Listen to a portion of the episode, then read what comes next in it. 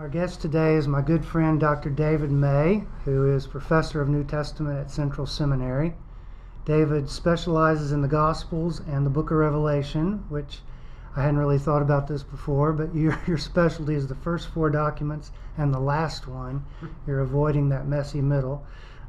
David recently taught 3 Monday night sessions at Country Club Christian Church, and in this episode and the next, he and I will be discussing that presentation, which he called New Doors into the Book of Revelation.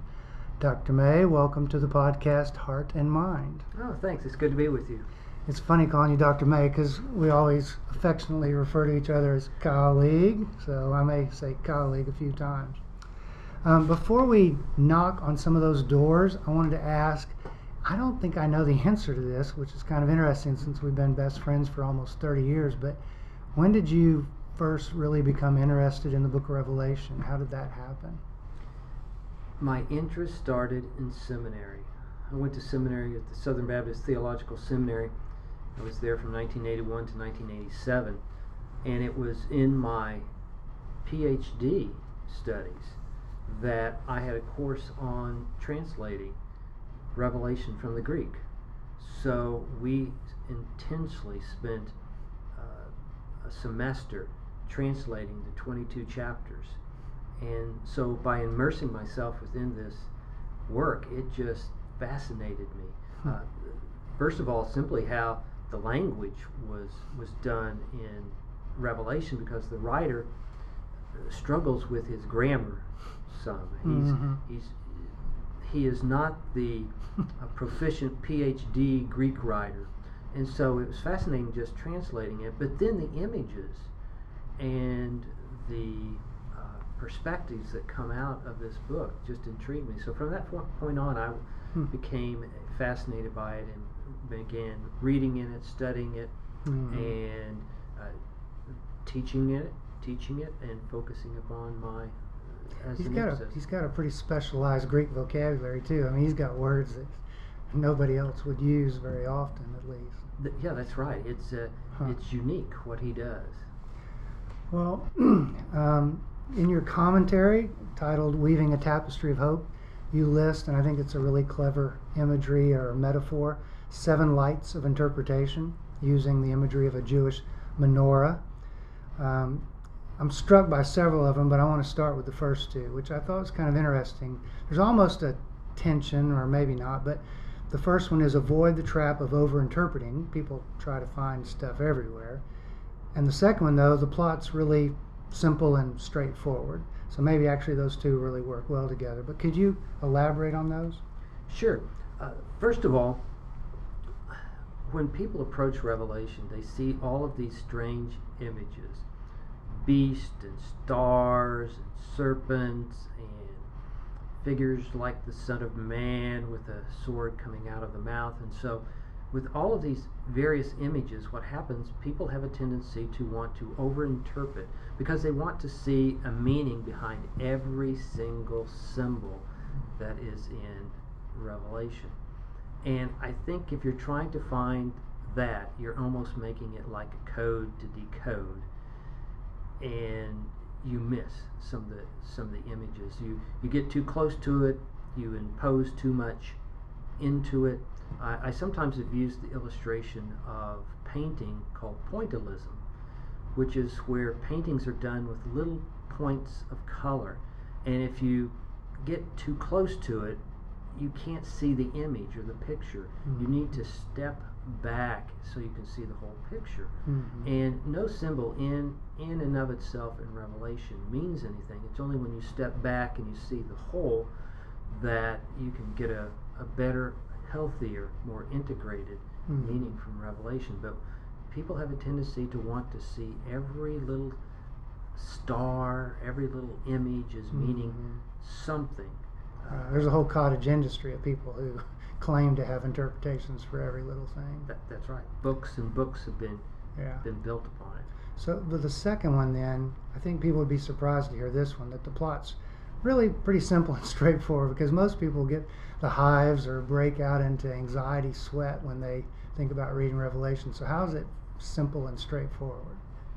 Well, and I think because of the complexity of what people perceive with the symbols and all the images and cycles that are going on, I think it has to be very complex. And also, a lot of people make it complex by the books that are published out there. Mm.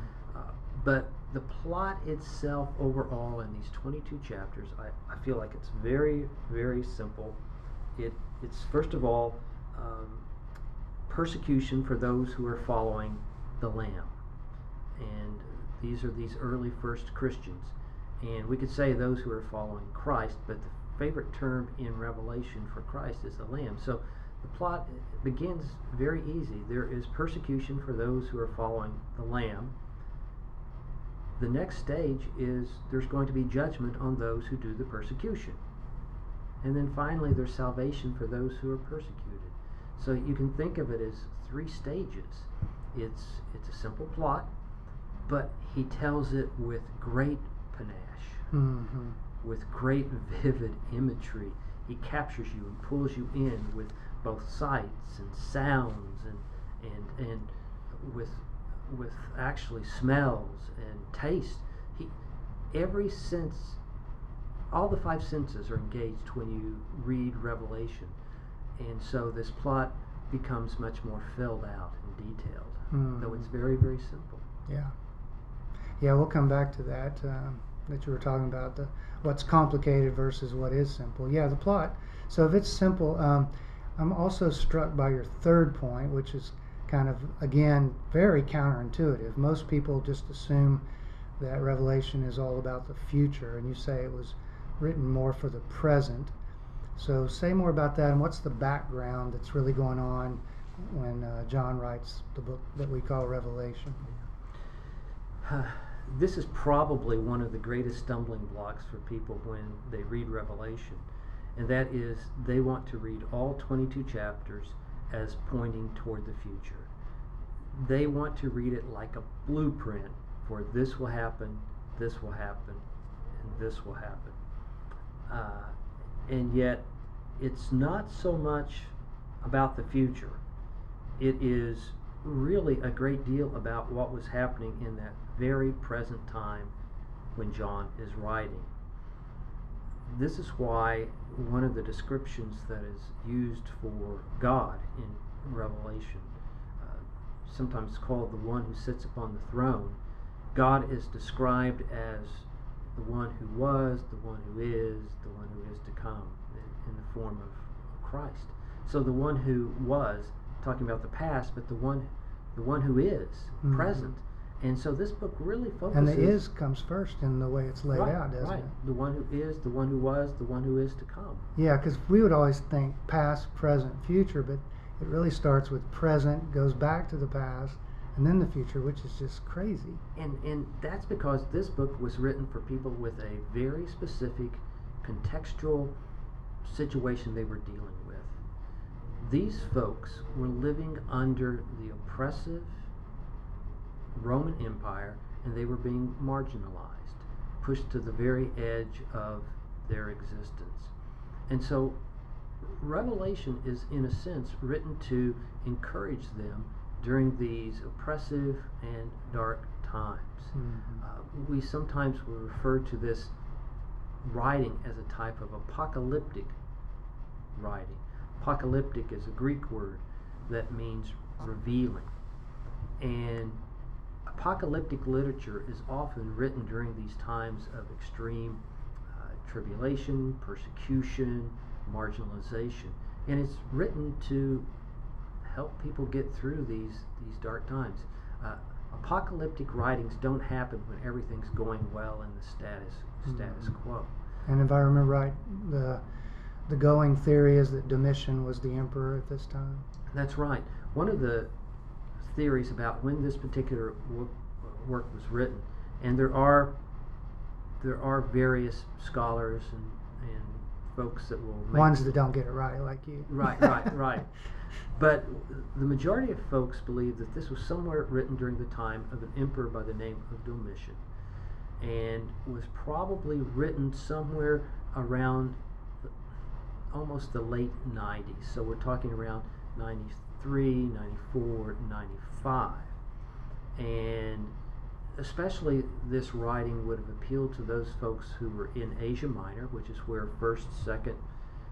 where chapters 2 and chapters 3 deal with these seven churches in Asia Minor, because in Asia Minor there was a very strong connection with the Roman emperors, especially in these major cities. They all wanted to make sure the emperor was going to be their patron, so they would build temples to the divine Caesars.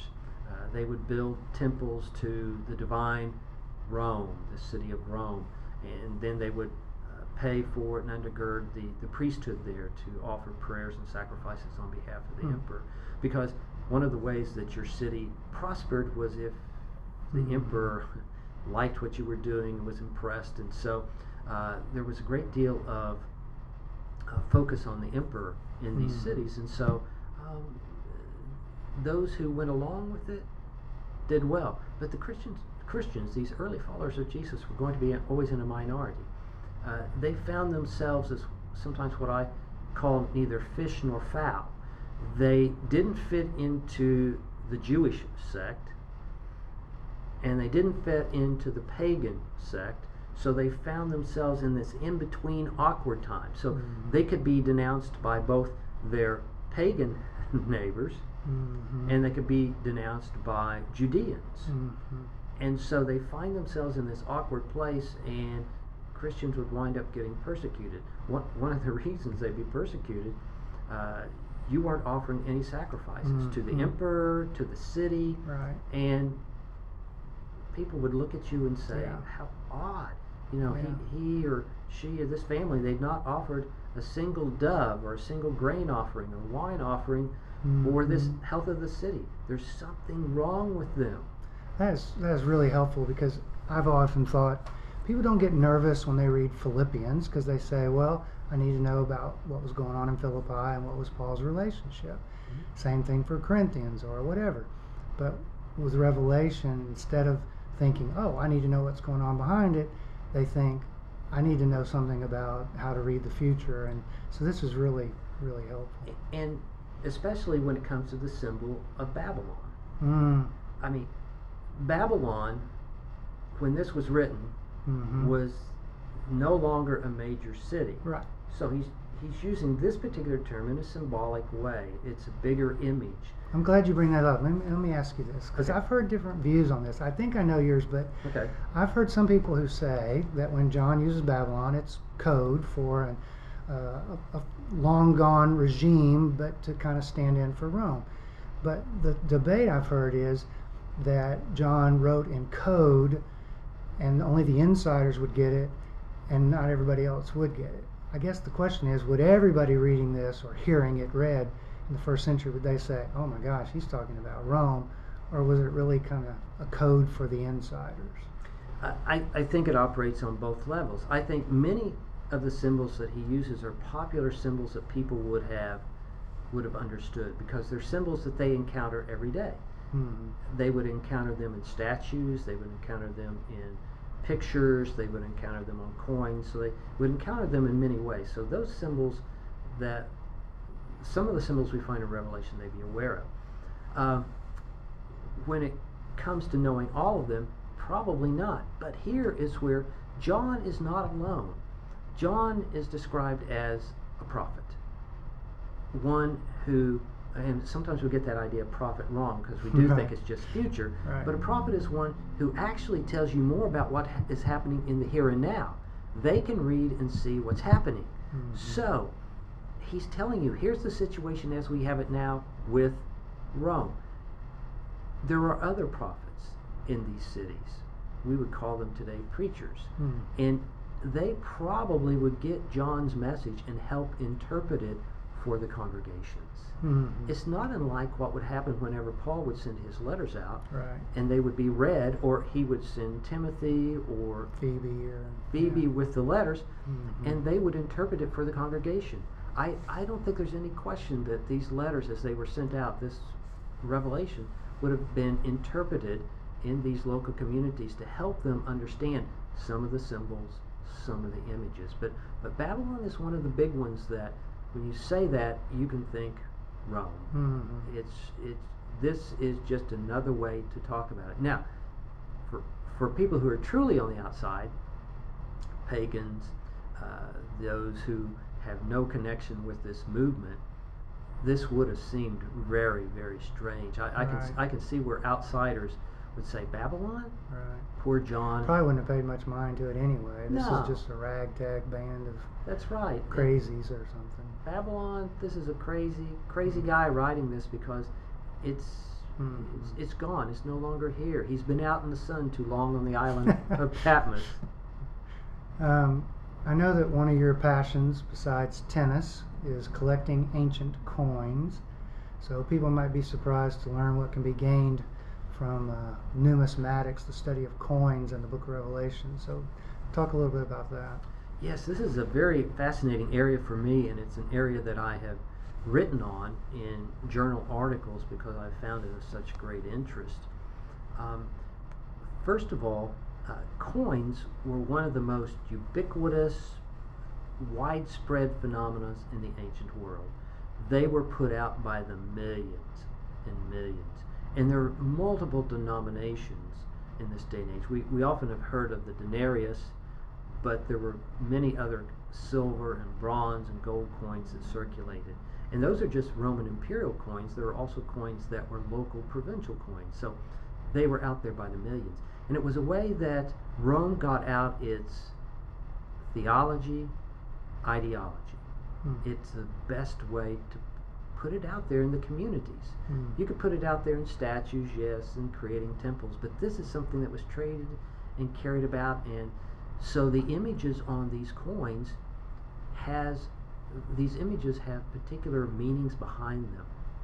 And for people who could not read, those in a society that did not have literacy like we do today, they had about 5% could read and write, so 95% couldn't. To see these images would influence you on how you are to think, propaganda. So Rome had the monopoly on propaganda and getting these symbols out. And many of these symbols are symbols that you would actually find in Revelation.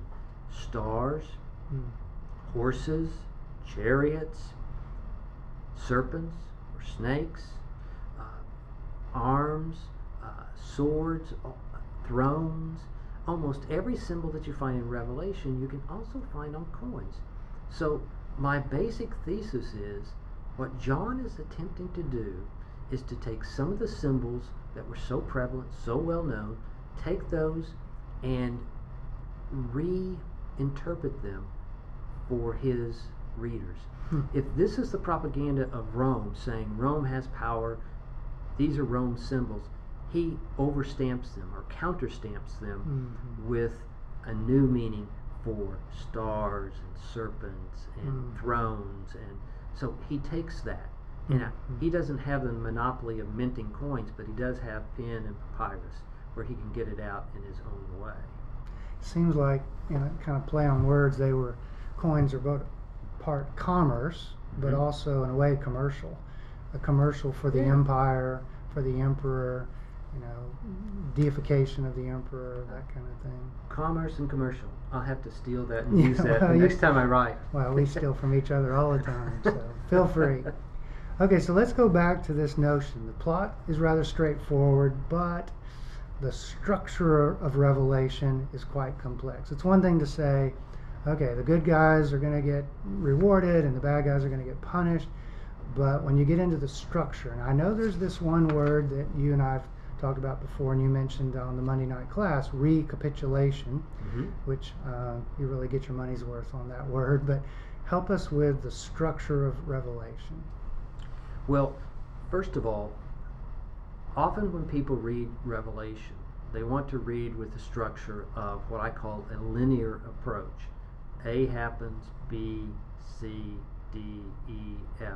It's just a continuous narrative from chapter 1 to chapter 22. However, if you read Revelation closely, folks see cycles. You have seven seals, and then you have seven trumpets, and you have seven bowls of wrath. You have these series of cycles that take place, so that I think a way of reading Revelation, a better way, is this term that we used, recapitulation, which is where John tells the story and he completes the story, but then he retells it again in a little different fashion, with a little bit of variety, with a little bit more explanation, a little bit more detail. So really what we have in Revelation are a series of stories of the end. He tells one, he completes it, and then he says, let me expand it and tell it again. And he tells it again. And then he says, oh, well, let me tell it again. And I sometimes equate this with the way children like to hear a story over and over again. Will you read me the story of green eggs and ham? Well, how many times will you read that story to a child? They know it, but they like to hear it. There's a comfort in it. And also, because this is an oral society and they're not reading this, they need to hear it again and again and again. But really, what you have are a series of, the whole story is told in a nutshell. It really comes to a conclusion there at the end of opening of the seventh seal. That's it. But then he retells the story by telling the story again with the seven trumpets. And at the end of the seventh trumpet, it's over. It's done. And then he tells the story. He does the bowl. Then he does the bowl. He tells the story over. So these cycles are telling the same story, but just as recapitulation in music, it gets expanded. That strikes me as really helpful if somebody's trying to read through Revelation, to recognize that, okay, I've got this plot, and now it's going to happen again, and now it's going to happen again, instead of thinking, well, how does this overlap, or how does this follow sequentially? So then the next question relates to this in a way. You know, there are scholars who see in the book of Revelation a seven-act play kind of thing, seven scenes, so to speak. So if you have these seven-act play, or whatever metaphor you want to use there for the play, and then you've got recapitulation, how does all of that fit? And just say something about the notion of it being a stage play. Yeah. One of my professors that I had when I was in seminary, and also inspired me for Revelation, was a professor by the name of James Blevins. And James Blevins had a book called Revelation as Drama. And one of the theories that was put forward about 70 or 80 years ago was that Revelation was composed in the background of the author's mind using drama. Now, it makes a lot of sense when you think about the area that John was writing to. All the seven cities that he writes to are very large cities. Pergamum, Ephesus, Smyrna, Laodicea. They are all large Greco-Roman cities. They have theaters. Sometimes theaters that would seat 25,000 people or more in these areas. And John is familiar with this Greek drama.